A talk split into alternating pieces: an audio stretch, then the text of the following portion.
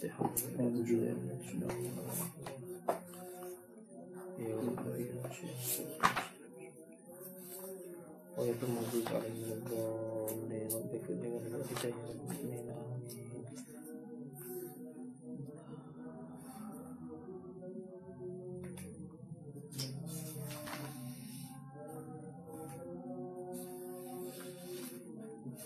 Bismillahirrahmanirrahim. Qala al-musannif radhiyallahu ta'ala anhu wa nafa'ana bihi fi ulumihi fi dharain amin.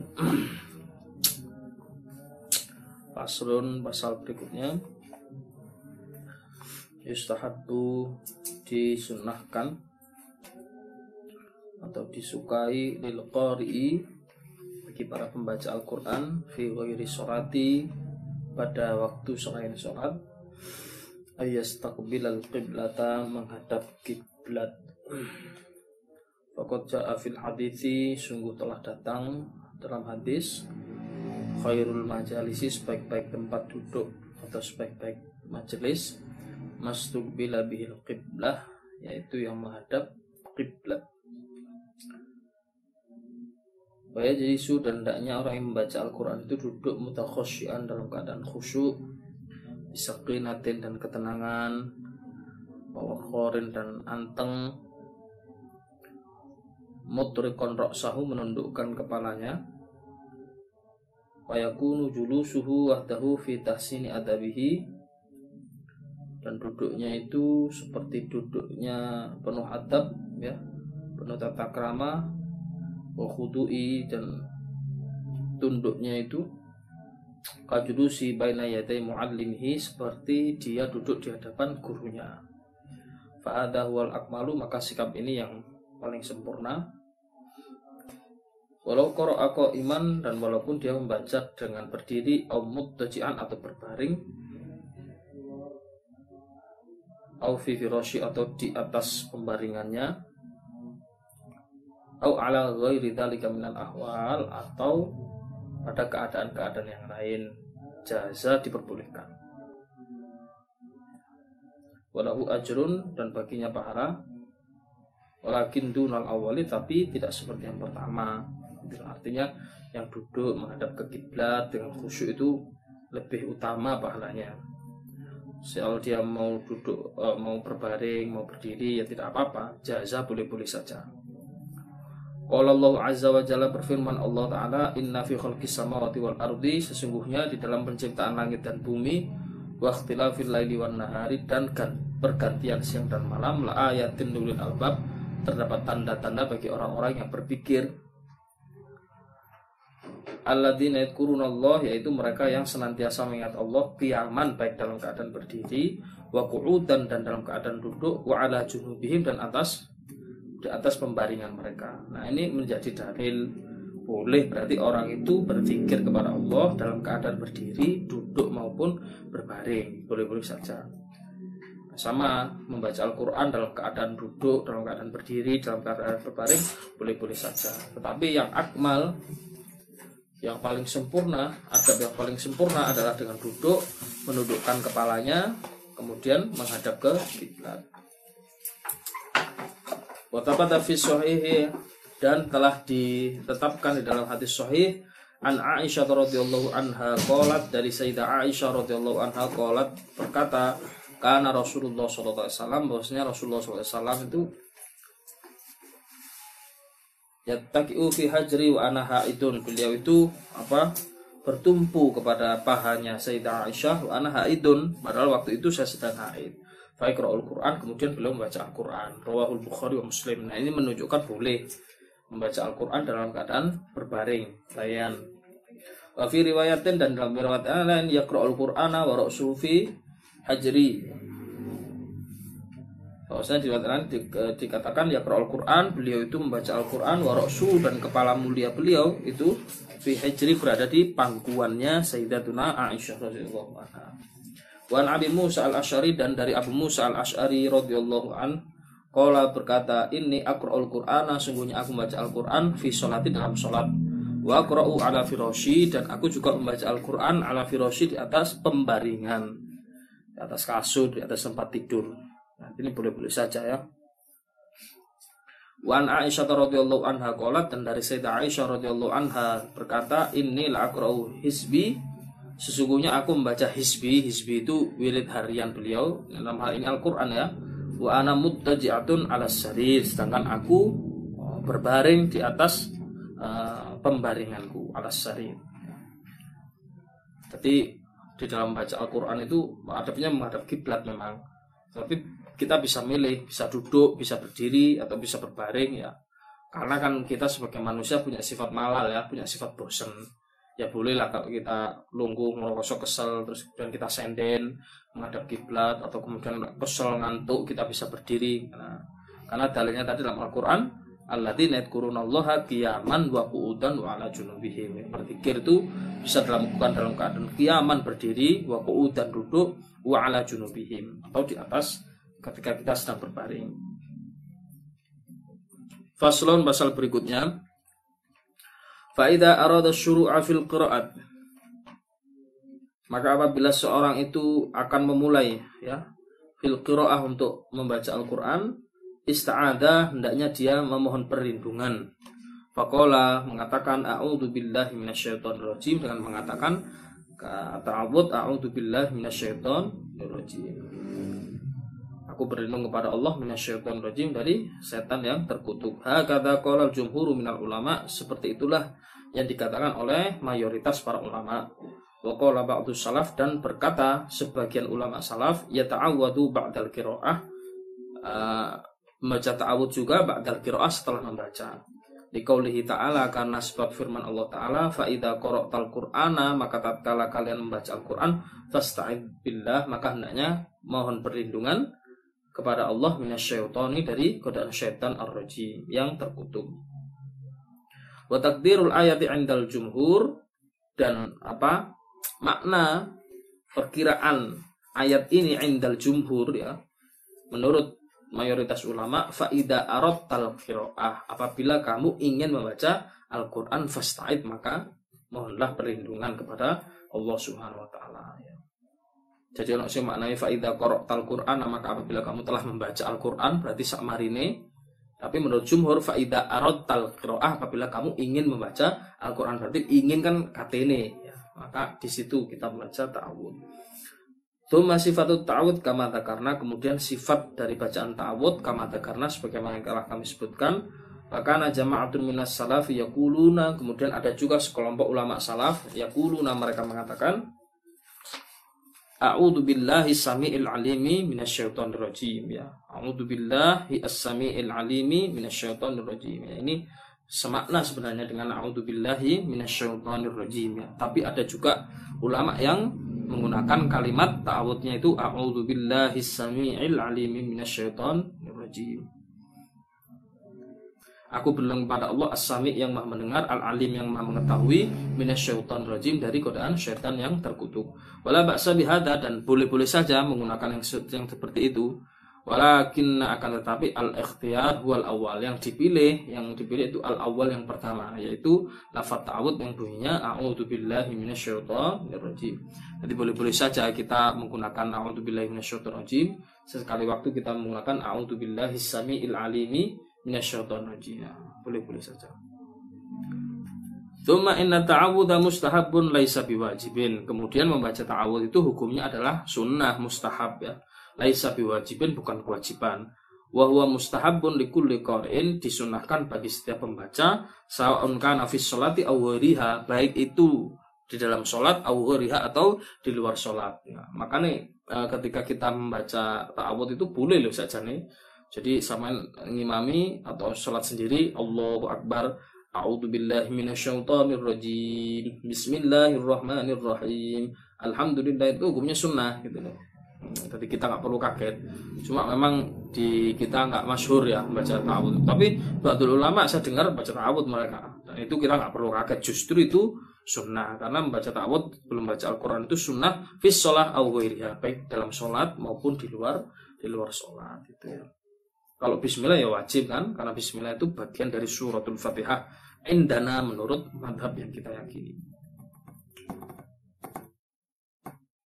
Wa yustahabbu fi sholati fi kulli rak'atin 'ala sahih min al-wajhain inda ashabina wa 'ala al-wajhi tsani inna yustahabbu fi rak'atil ula fa in tarakahu fil ula ata bihi fit tsaniyah ya.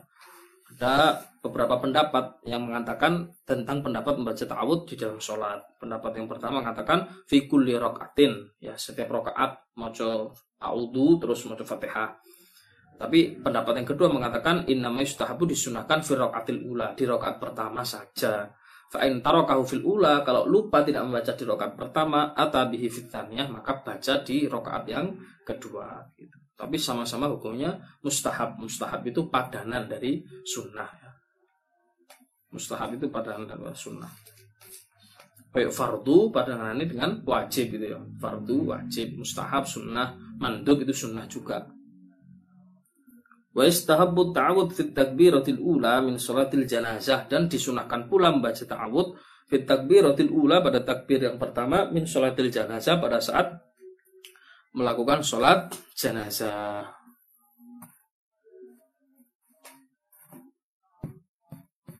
Ala asahil wajhain ya.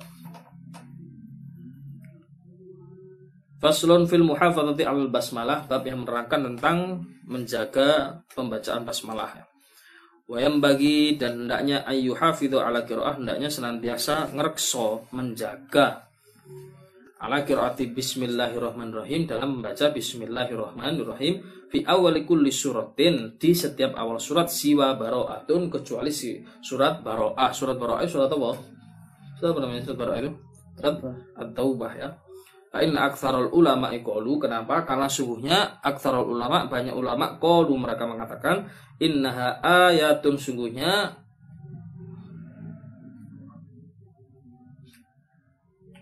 ayatun bismillah itu adalah satu ayat. Haitsu kutibat fil mushaf yang ditulis di mushaf. Waqad kutibat fi awailis suwari dan telah ditulis di awal-awal surat siwa baroah kecuali surat baroah surat taubah. Fa in qara'aha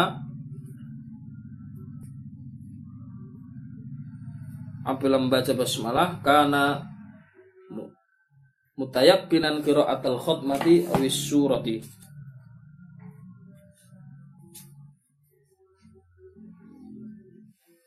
apa musabbitan itu ya? Sabitan.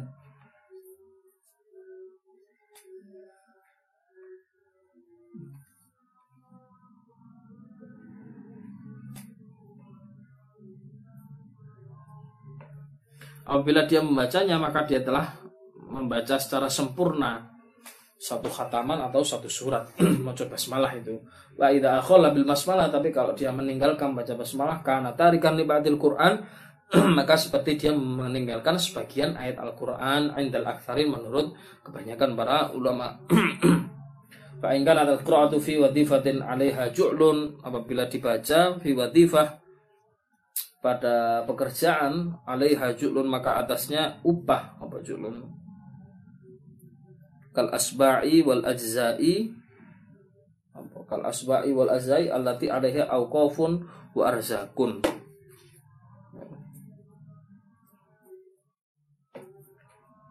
liyastahiqqa ma ya'khudhuhu yaqinan fa innahu idza akhalla bih lam yastahiqqa syai'an min al-waqfi 'inda man yaqul al-basmalatu min awailis suwari Wahadihi daqiqatun nafisatun yata'akkadul i'tina'u biha wa isya'atuha. Jadi orang baca basmalah itu eh, gini ya di dalam kitab Turutun Nasin itu diceritakan ada orang yang membaca surat Qul ahad tapi tanpa membaca basmalah. Kemudian malam hari dia mimpi ya didatangi orang-orang nggak ono sirai. Ternyata itu ditafsir bahwa itu adalah satu gambaran. Jadi buang ngakon apa-apa karena basmalah seperti kehilangan kepala. Maka di sini dikatakan membaca ayat Al-Qur'an, baca surat kalau basmalah gak sempurna gitu. Walaupun itu tetap hukumnya sunnah. Tapi kalau di dalam Al-Fatihah hukumnya wajib karena termasuk bagian dari surat itu.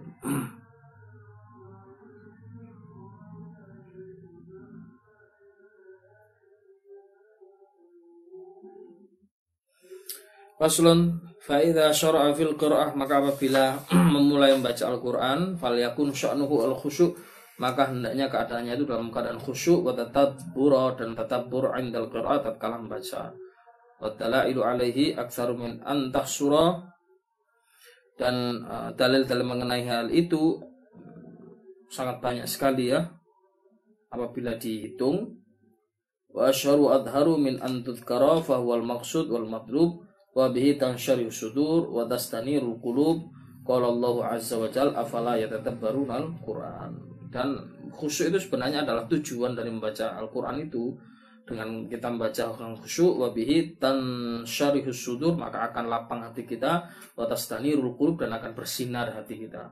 Kalau Allah Azza wa Jalla berfirman Allah Ta'ala afala yatadabbarun al-Quran? Maka kamu tidak mentadaburi Al-Quran Wa qala ta'ala kitabun anzalnahu ilaika mubarakun liyadabbaru ayatihi wa liyatadzakkara ulul albab. Kitab Al-Qur'an itu diturunkan supaya kita mentadabburinya dan supaya menjadi peringatan bagi orang-orang yang berpikir. Mentadaburi itu beda dengan baca. Baca baca dong, tapi mentadaburi itu membaca apa yang kita baca. Itu artinya apa ya? Kita itu seolah-olah dalam keadaan seperti sedang berkomunikasi dengan Allah Subhanahu wa taala. Wal ahaditsu fi katsiratun dan hadis yang mengenai hal ini banyak sekali. Wa aqawilus salaf fihi masyhuratun dan ucapan ulama mengenai hal ini masyhur terkenal.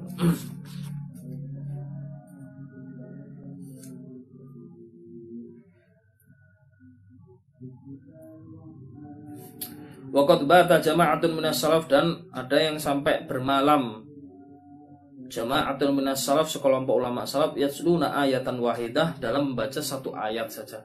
Jadi ulama-ulama salaf itu saking tadabburnya kepada Al-Qur'an, kalau dia membaca satu ayat yang menyentuh hatinya bata ya, dia itu sampai semalaman suntuk dia membaca satu ayat itu tidak diulang-ulang saking tadabburnya.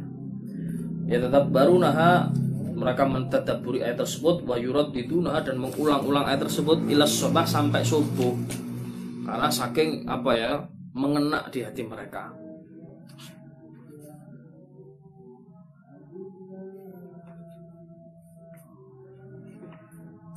Wakat soiko jama'atun minas salaf indal kiro Ada juga yang pingsan soiko itu semaput jama'atun minas salaf.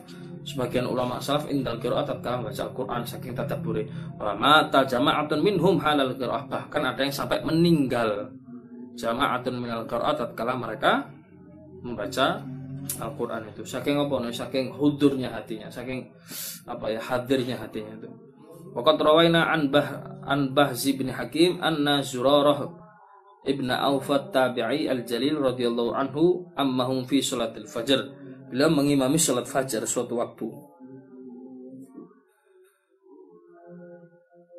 Fakor hatta ida balago maka kemudian beliau membaca Al-Quran dalam sholat itu sampai kemudian pada ayat faida nukiro fin nakur fadzalika yauma idzin yaumun asir kharra maitan beliau kemudian tersungkur kemudian meninggal qala basun fakuntu fi man hamalahu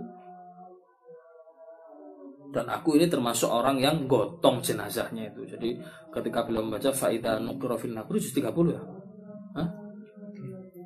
Padahal yauma idin yaumun asir ini surat apa ya? Kamu. Ini akan kiamat ya ini ya. Yaumun asir kemudian beliau sampai meninggal karena saking wedine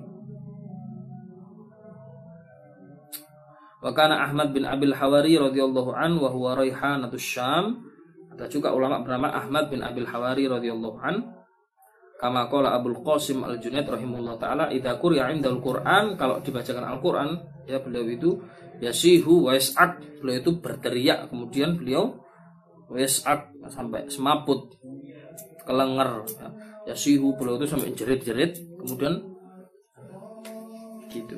Saking tadaburnya tapi ya bukan karena jerit-jerit. Masuk Al-Quran itu dalam arti apa? Pamer atau riak tidak begitu. Jadi tidak dibuat-buat ya. sampai ada seorang ulama itu dari marga Jamalul Lail itu kalau Ramadan begini siang hari dia tidak mau membaca Al-Quran. Karena kalau membaca Al-Quran itu di mulutnya ini seperti ada susu sama madu. Jadi kalau siang hari tidak mau membaca Al-Quran itu batal padahal ya enggak. Itu seolah-olah saking mentadaburinya jadi lidah lisannya itu sampai mengeluarkan seperti rasa madu dan susu saking nikmatnya di dalam membaca baca Al-Qur'an itu. Qala Ibnu Abi Dawud wa kana Al-Qasim bin Utsman Al-Ju'i rahimahullah taala yungkiru dzalika ala Ibnu Abil Hawari wa kana Al-Ju'i fadilan min muhaddithi ahli Dimashq yuqaddamu fil fadli ala Ibnu Abil Hawari. Tapi ada juga ulama yang mengingkari keadaan hal yang sedemikian itu. Qala wa kadzalika angkaru Abdul Jauza wa Qais bin Habdar wa ghairuhuma. Qultu was-shawab adamul inkar illa ala man i'tarafa bi annahu yaf'aluhu tasannu'an wallahu taala alam ya. Yang benar adalah ya tidak boleh ingkar kita terhadap hal yang demikian itu.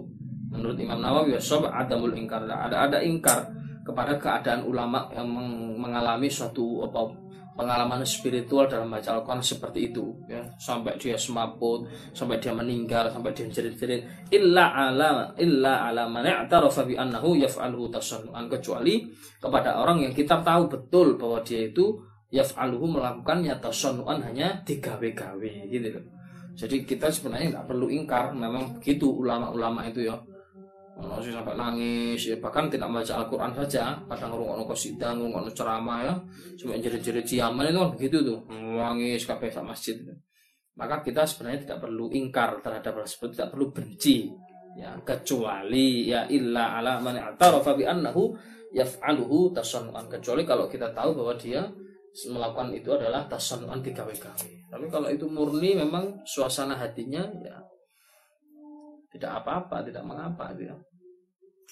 Makanya Syekh Mula Ramadan itu di dalam mengomentari beliau itu uh, kebiasaan orang-orang sufi itu biasanya sampai nari apa mereka kalau wirid sampai nari ya loncat-loncat gitu ya. Beliau mengatakan eh, Imam Putih saya tidak melarang hal begitu, tidak ingkar terhadap begitu. Selama mereka lihatnya memang adalah lillahi ta'ala tidak masalah. Kecuali kalau mereka itu tasannu'an ya, tasannu'an itu digawe-gawe maka ya itu urusan mereka dengan Allah Subhanahu wa taala. Jadi sebenarnya kita juga nggak perlu suudon loh nang wong sing kayak ngono wiritan ndak ilah ilallah sampai goncang-goncang begini ini ya, selama mereka tidak tasannu tidak membuat-buat ya itu sah-sah saja nggak perlu ingkar. Halnya mereka mungkin keluar atau karena ada satu tarikan ruhaniyah ya tidak mengapa. Ya tapi eh, dikhawatirkan itu memang kadang-kadang tipis antara nih ya. Akhirnya kok memicu orang-orang di sekitarnya sing dia nggak merasa punya jadban rohani akhirnya melok-melok ya dia membuat-buat diri nah itu yang yang tidak benar makanya ulama-ulama kadang-kadang biasanya ngempet ya. kalau di hadapan banyak orang tuh ngempet padahal itu juga kata pecah pisan itu mereka tuh ngempet kan tapi kalau mereka masuk kamar sendirian losis nangis gitu.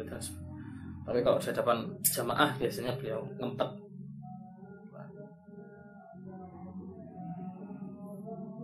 termasuk siapa itu? Jalaluddin Arumi ya. Jalaluddin Arumi itu uh, tariannya muter-muter ya. Saya melihat ke apa tulisannya Syal Buti ketika ditanya betul nggak Imam Jalaluddin Rumi itu di dalam Torekoh Sufinya itu beliau sampai muter-muter nari gitu. Imam Buti mengatakan Imam Jalaluddin Rumi ulama Robbani ulama betulan. Tetapi beliau tidak menemukan dalam kitab tarikh yang mana beliau Imam Jalaluddin Rumi itu melakukan tarian-tarian seperti sekarang. Jadi tidak tahu itu mungkin pengikutnya yang buat begitu. Tapi di dalam kitab tarikh tidak pernah disebutkan bahwa Imam Jalaluddin Rumi melakukan tarian-tarian seperti itu. Jadi sebenarnya memang memang kadang-kadang uh, tipis ngono loh ya masuk di dalam kitab tasawuf terus saking hudurnya hati malah wiritan baca Al-Quran kemudian jerit kemudian kok kesurupan dan seterusnya itu kalau di hadapan ulama tasawuf itu nggak apa-apa nggak masalah itu kita nggak perlu ingkar selama gak digawe-gawe ya. Cuma kemarin digoreng itu biasa karo wong Wahabi. Wah iki ya. tapi selama itu pokoknya pokoknya itu tidak tidak ada pelanggaran syariat di dalamnya. Kecuali campur laki-laki perempuan. Nah itu sudah sudah tidak boleh. Waqala As-Sayyidul Jalil Dul Mawahib wal Ma'arif Ibrahim Al-Khawas. Berkata Imam Al-Ibrahim Al-Khawas seorang waliullah ini radhiyallahu anhu dawaul qalbi khamsatu asya ini kan sing digawe tombo ati kan sebenarnya perkataannya beliau ini Ibrahim al khawas takoni kon dia selalu sule syair tombo ati itu adalah perkataannya waliullah yang bernama Ibrahim al khawas beliau mengatakan Dawaul qalbi khamsatu asya. Obat hati itu ada lima. Qiraatul Quran bitataburi. Yang pertama baca Al-Quran dengan tadabbur, angan-angan sak maknane lak ngono. Wa khala'ul dan mengosongkan perut dalam arti puasa. Wa qiyamul laili dan bangun malam. Wa tadarru 'inda sahari dan tadarru. Ya, tadarru itu merendah inda sahari pada waktu sahur, pada waktu malam hari apa zikir wengi ingkang suwe ngono lek wong Jawa ngene ya yang terakhir wa mujalah satu solihin dan berkumpul dengan orang-orang yang soleh jadi syair tombok arti itu memang duduk hadis ya duduk Quran tapi itu adalah perkataannya aulia illah seorang waliun min aulia illah yang namanya Ibrahim al Khawas radhiyallahu anhu Arwong Jawa kemudian disawano tombo ati nah ngono pinter toh wali-wali biyen iku di dalam mereka memberikan pesan-pesan. Jadi memang gak ada hati sih, tetapi nyukupi kan ya, nyukupi.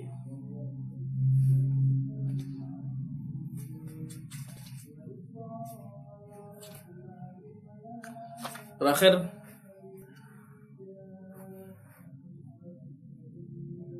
Qad qaddamna fil fasli qablahu dan telah kami sebutkan di pasal sebelumnya al-hadd 'ala tadabburi untuk senantiasa mentadaburi Al-Qur'an, anjuran untuk mentadaburi ayat Al-Qur'an. Wa bayana mauqihi wa ta'athurus salaf bihi dan uh, apa menjelaskan tentang peristiwa-peristiwa yang berkaitan itu wa ta'athurus salaf bihi dan athar para ulama salaf dalam mentadaburi Al-Qur'an sampai pingsan sampai meninggal tadi.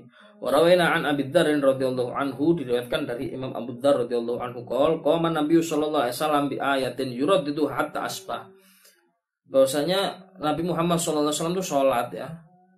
Di ayatin beliau membaca satu ayat yurad di duha yang beliau ulang-ulang hatta asbah sampai subuh wal ayat dan ayat tersebut adalah in tu'adzibhum fa innahum ibaduk rawahu an-nasai wa Majah. Iki ana terusane kan in tu'adzibhum fa innahum ibaduk terus apa terusane in tu'adzibhum fa innahum ibaduk kalau seandainya engkau mengadab mereka fa innahum ibaduka maka mereka itu adalah hamba-hamba. Terus ini dan apabila engkau mengampuni mereka fa innaka rahim sungguhnya engkau adalah zat yang maha pengampun. Kan ngono sih? Apa terusan itu? In tu'adzibhum fa innahum ibaduk wa in taghfir lahum ngono ya. Ya nanti dicari Al-Qur'an. nah, saking memiliki atar pengaruh di dalam hati Rasulullah SAW beliau berdiri dalam sholat membaca itu yurad duha hatta asbab beliau ulang-ulangi sampai subuh. Wa an Tamim Ad-Dari radhiyallahu an dari Tamim Ad-Dari radhiyallahu an annahu karrara hadil ayah Beliau itu mengulang-ulang ayat ini hatta asbah sampai subuh. Apa ayatnya? Am hasibal ladina starahu sayiat an naj'alahum kal ladina amanu wa amilus solihah. Ayat. Wa an Abbad bin Hamzah kola dari Abbad bin Hamzah berkata tu ala asma radhiyallahu anhu aku menemui apa masuk menemui Asma radhiyallahu anha wa hiya taqra dan beliau itu waktu itu sedang membaca famanallahu alaina wa waqana adzabas samum. Fawaqafat indaha. Kemudian beliau berhenti membaca ayat itu. Faja'alat tu'iduha wa tad'u. Kemudian beliau berdoa fatala alayya memperpanjang fadhahabtu ila suqi faqadaitu hajati thumma raja'tu wa ya tu'iduha wa tad'u. Ya. Kemudian saya pergi ke pasar, tak delok Sayyidah Asma ini membaca ayat itu sambil berdoa. Dipanjangkan doanya itu kemudian saya pergi ke pasar untuk membeli memenuhi hajat ya membeli beberapa kebutuhan. Kemudian saya balik ke pasar wa ya tad'u beliau itu masih baca ayat itu. Jadi saking apa ya memberikan pengaruh ke dalam hati beliau satu ayat itu diulang-ulang terus gitu loh. Makanya ada anjuran kalau kita itu membaca satu ayat kemudian kita merasa di situ uh, memiliki satu asar, memiliki satu pengaruh pada hati kita, menyentuh hati kita, hendaknya diulang-ulang. Boleh jadi itu merupakan ayat yang menyebabkan hati kita menjadi tersinari, menjadi futuh dari Allah Subhanahu wa taala. Ya macam-macam ayatnya ya. Apa ayat yang menyentuh sampai itu tiba-tiba baca ayat terus kemudian merasa kok hati ini waduh tersentuh kemudian panjenengan ulang-ulang. Waruat hadil qissa an Aisyah radhiyallahu anha wa raddat Ibnu Mas'ud radhiyallahu an Sayyidina Ibnu Mas'ud belum juga pernah mengulang-ulang ayat Rabbi zidni ilma, Rabbi zidni ilma, Rabbi zidni ilma saking punya asar begitu. Dan orang nggak mungkin kan kalau nggak mentadaburi kemudian baca Al-Quran kemudian membekas di dalam hatinya itu makanya bisa niku bekas ya kudu tadabur memahami maknanya itu. Kami pernah membaca ayat ku anfusakum wa ahlikum naro itu sentuh itu orang-orang sampai menangis ya. Ya enggak tahu tiba-tiba ayat-ayat itu ana ku anfusakum wa ahlikum naro. Ku anfusakum jagalah diri kamu wa ahlikum dan keluargamu naro dari api neraka. Itu pernah kami baca terus moro merasa anak suatu hudur di dalam hati itu. Nah, kalau kita melihat riwayat-riwayat ini, kebiasaannya para ulama, para ulama salaf itu kalau mendapati satu ayat yang mereka merasakan pengaruhnya diulang-ulang terus. Waradada Sa'id bin Jubair dan diulang-ulang Sa'id bin Jubair radhiyallahu anhu wattaqu yauman turja'una fihi ilallah. Beliau mengulang ayat tersebut. Waradada aidan dan diulang-ulang juga fasawfa ya'lamun idil aglalu fi a'naqihim ila akhir ayat. Waradada aidan ma gharraka bi rabbikal karim ma gharraka bi rabbikal karim. Wa kana ad-dhahak idza tala dan Imam Abdul idza tala tatkala belum baca lahum min fawqihim dulalun minan nar min tahtihim dulalun raddadaha ila sar. Beliau kalau ketemu ayat ini tadi lahum min fawqihim dulalun minan nar min tahtihim dulalun raddadaha ila sahar. Beliau mengulang-ulangnya sampai datang waktu sahur, sampai datang waktu sepertiga malam yang terakhir.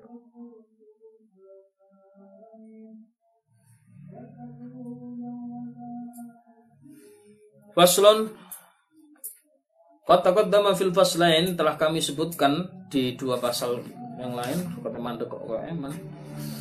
Al mutaqaddimain yang sebelumnya bayanu man yahmilu alal buka yaitu orang-orang yang sampai menangis terbawa menangis fi halil qiraat tatkala membaca Al-Qur'an. Wa huwa sifatul arifin dan itu adalah sifat orang-orang arifin, orang-orang arif billah. Membaca Al-Qur'an sampai berderai air mata itu sifatul arifin wa syi'aru ibadillahi sholin dan termasuk syiar para hamba-hamba Allah yang soleh. Qala Allah Ta'ala wa yakhirruna lil adqani yabkuna wa yaziduhum khusyu'a. Mereka sampai menangis, kemudian bertambah kekhusyuan mereka. Tak pikir ini sulit dicapai ya menangis ketika membaca Al-Quran kalau kita tidak mentadaburinya. Makanya di bulan Ramadan ini ya katanya Syekh Muhammad Said Ramadan Al-Budi tidak terlalu penting kita khatam berapa banyak tapi coba kita beralih dari membaca Al-Quran kita naik tingkat jadi mentadaburi Al-Quran. Dan tadabur itu mungkin bagi kita orang awam orang ajam orang bukan Arab sulit mencapai tadabur itu kalau kita tidak mengerti maknanya. Makanya kalau bisa kita sambil ulang-ulang maknanya. Karena bahasa Arab itu kadang sangat menyentuh sekali bagi orang Arab karena ngerti mereka itu. Makna kelembutan yo kayak kene wong Jawa no. Diceluk le nak ngono kita bisa merasakan ya kadar kelembutannya itu ya. Daripada kita dipanggil nama ngono. Mas Agung misal celuk ngono. Mau diceluk le nak anakku itu kan ada satu kelembutan yang hanya bisa dirasakan bagi orang yang ngerti ngono loh orang yang ngerti bahasanya itu. Nah bahasa-bahasa kelembutan Al-Quran ini kalau kita nggak memahami bahasa Arab memang rada sulit. Tapi kan kita nggak perlu khawatir kita terjemah Al-Quran sudah banyak tafsir-tafsir Al-Quran bahasa Indonesia juga banyak. Didik-didik kita pelajari itu sehingga ketika kita membaca yu'athir. Walaupun tanpa mengerti artinya pun tetap mendapatkan pahala. Waqat waradat fihi aditun dan telah disebutkan beberapa hadis wa akhbarun dan beberapa khobar wa atharun anis salaf dan juga berita-berita dari ulama salaf kathiratun banyak sekali. An Rasulullah sallallahu alaihi wasallam di antaranya dari Rasulullah sallallahu alaihi wasallam Iqra'ul Qur'ana wabku, bacalah al kalian Al-Qur'an wabku dan menangislah. Fa'ilam tabku, kalau kamu tidak bisa menangis, fataba kau maka nangis-nangis no. Paksa untuk nangis. Hmm? Iqra'ul Qur'ana bacalah oleh kalian Al-Qur'an wabku dan menangislah. Fa'ilam tabku, kalau kamu tidak bisa menangis, fataba kau maka tangis-tangiskan, paksakan untuk menangis. Wan Umar bin Khattab radhiyallahu an dan dari Sayyidina Umar bin Khattab radhiyallahu an annahu shalla bil jama'ati subh. Beliau sholat jamaah subuh. Fakor kemudian beliau membaca surat Yusuf, surat Yusuf. Fabaka kemudian beliau menangis hatta salat dumuhu ala tar kuatihi. Kemudian sampai mengalir, menangis sampai dumuhu itu apa? air mata beliau itu mengalir ala tarkuatihi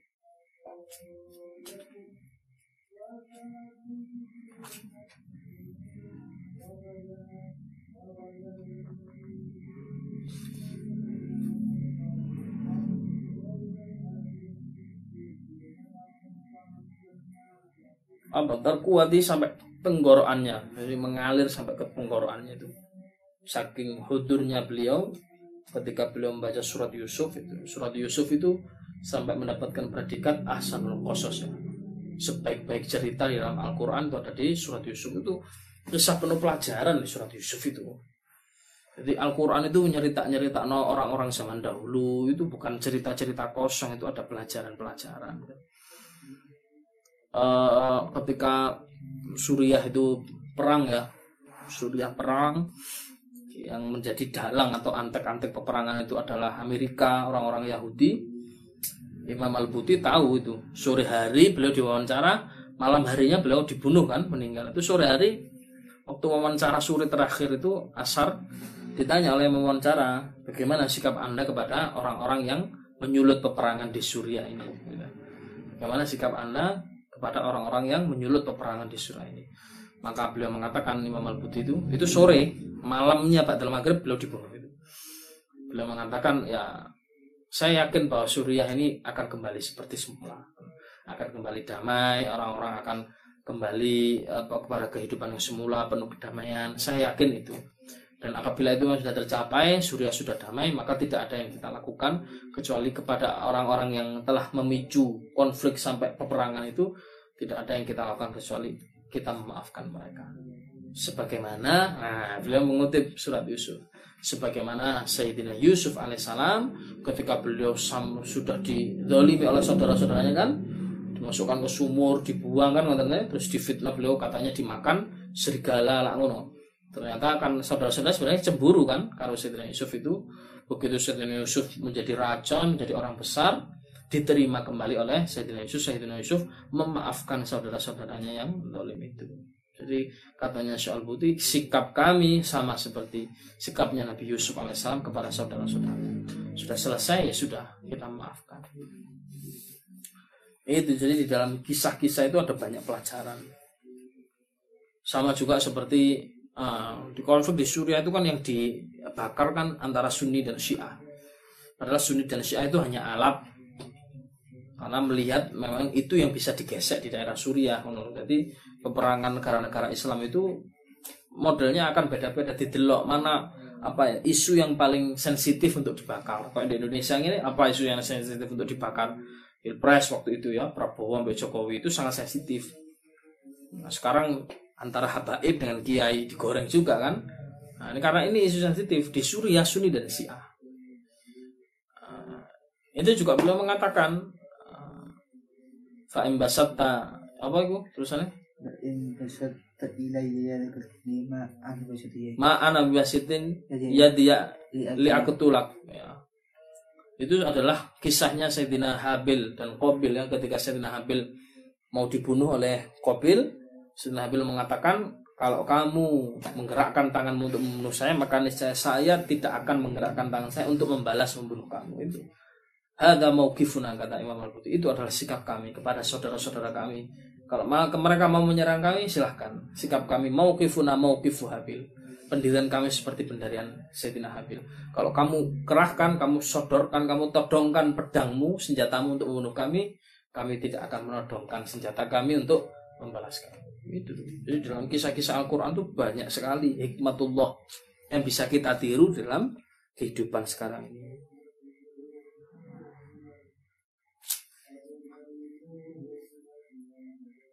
Wan wa fi riwayatin di riwayat lain annahu kana fi suratil Isra bahwasanya beliau di surat Isra fayadullu ala taqarrurihi minhu. Wa fi riwayatin dan riwayat lain baka hatta sami'u buka'ahu min wara'is sufuh. Beliau itu menangis Rasulullah itu sampai suara tangisan beliau itu terdengar min waro isu sampai soft yang paling belakang. Wan Abi Roja kola Ra'aitu ibn Abbas radhiyallahu anhu wa tahta ainihi mithlu bali minat tumu. Aku pernah melihat Sayyidina Abbas radhiyallahu anha wa tahta dan di bawah matanya itu mithlu syiraki seperti apa itu? Syiraki apa? Serampat. Apa ya? Minat dumu'i dari air matanya. Apa ya? Intinya menggambarkan saking derasnya tangisannya beliau itu Wan Abi Shalih qala qudiman nas min ahli Yaman ala Abi Bakr Siddiq radhiyallahu anhu wa ja'alahu yuqri'unahumul Qur'ana wa yabkuna faqala Abu Bakar radhiyallahu anhu hakadha kunna ya. Suatu waktu datang orang-orang min ahli Yaman, orang-orang Yaman ala Abi Bakr Siddiq kepada Sayyidina Abu Bakar Siddiq radhiyallahu anhu. Wa ja'alu yuqri'unahumul Qur'an, kemudian mereka membaca Al-Qur'an dan mereka menangis. Wa Abu Bakar radhiyallahu anhu, kemudian Sayyidina Abu Bakar mengatakan hakadha kunna ya. Begitulah seharusnya itu kalian itu begitulah seharusnya itu. Beginilah ya kami kita semua sebagai umat Islam kalian semua sebagai umat Islam harusnya memang begitu ketika membaca Al-Quran kemudian sampai menangis. Kunna beginilah kita semua. Wa an Hisham qala rubbama itu buka Muhammad bin Sirin fil lail wa huwa fis Kadang-kadang kami mendengar Muhammad bin Sirin itu menangis pada waktu malam hari ketika beliau dalam keadaan sholat. Wal athar fi hadza katsirun la yumkinu hasruha. Dan riwayat-riwayat mengenai hal ini banyak sekali. La yumkinu hasruha yang tidak mungkin kami beberkan di sini. Wa fi ma asyarna ilaihi wa nabbahna alaihi kifayatun. Dan apa yang kami sebutkan dan kami peringatkan mengenai hal itu kifayatun cukup. Sudah cukup wallahu a'lam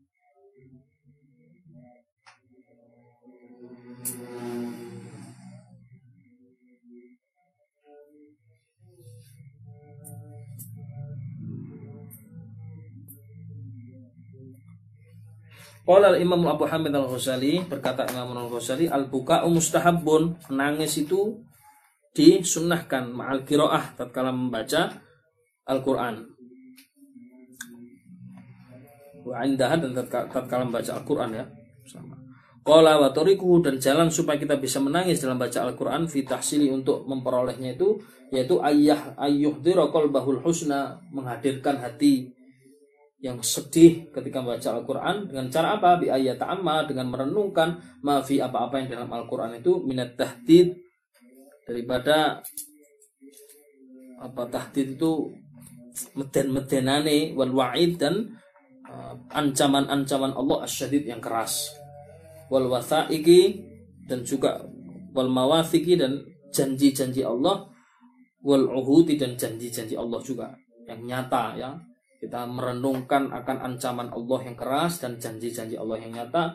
Tumma ta'ammal kemudian merenungkan taksirahu fidalika akan kelemahan kita di dalam apa? Memenuhi janji-janji Allah itu memenuhi perintah-perintah Allah jadi kita merenungkan apa? Janji dan ancaman Allah taala kemudian merenungkan kita kembalikan betapa diri kita itu belum siap menghadapi hal semacam itu. Belum bisa melakukan takwa dengan sebenar-benarnya takwa Fa'ilam yahdurhu husnun wa buka'un kama yahdurul khawas. Kalau kita tidak bisa menghadirkan hati yang sedih sampai kemudian menangis, bagaimana orang-orang khusus, fal yabki ala dzalika, maka menangislah kamu karena kamu tidak bisa seperti itu. Fa innahu min a'dhamil masaib karena sesungguhnya tidak bisa menangis ketika membaca Al-Qur'an itu min a'dhamil masaib termasuk paling besarnya musibah. Nangislah kamu ketika membaca Al-Qur'an karena kamu merenungkan janji dan ancaman Allah yang nyata itu. Kalau kamu tidak bisa menangis, menangislah karena kamu tidak bisa menangis. Karena tidak bisa menangis, tidak tersentuh hati ketika membaca Al-Quran itu termasuk min a'dhamil masoib, termasuk salah satu musibah yang besar. Karena itu menunjukkan hati yang telah mati.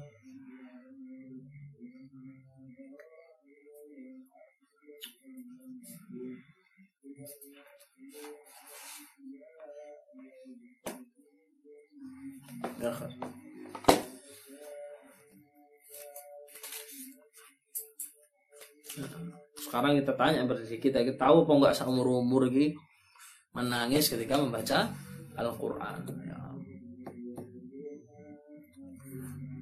Kadang-kadang yang lucu itu ayat-ayatnya menceritakan ancaman tapi membawakannya dengan penuh semangat, senang. Karena di dalam lagu-lagu Al-Quran itu ada lagu-lagunya itu lagu-lagu yang sedih itu kapan dibacakan lagu yang semangat itu kapan sehingga terbawa itu. Dan saya pikir itu nggak bisa tercapai lagi ini gue gak memahami ayat-ayat Al-Quran itu. Makanya penting ayo saiki meningkatkan ya mulai dari membaca Al-Quran kita tingkatkan dengan memahami ayat-ayat Al-Quran sehingga kita bisa hudur khusyuk. Walaupun mungkin tidak semuanya tapi paling enggak masuk kau belas sih satu ayat. Paling ketika kita membaca suratul fatihah kita membaca iya karena budu wa iya karena itu memiliki asar yang kuat di dalam hati kita. Iya karena budu wa iya karena Rabbana la tahmilna ina isran kama hamaltahu ala alladziina min qablina rabbana tuhammilna ma la taqata lana bihi wa'fu anna waghfir lana warhamna. Itu kalau apa kok diulang-ulang di dalam tahlil itu? Jadi enggak di dalam tahlil itu ya di dalam kita membaca wa'fu anna waghfir lana warhamna. Itu karena punya. Pula diulang-ulang dengan sungguh-sungguh itu membekas dalam hati kita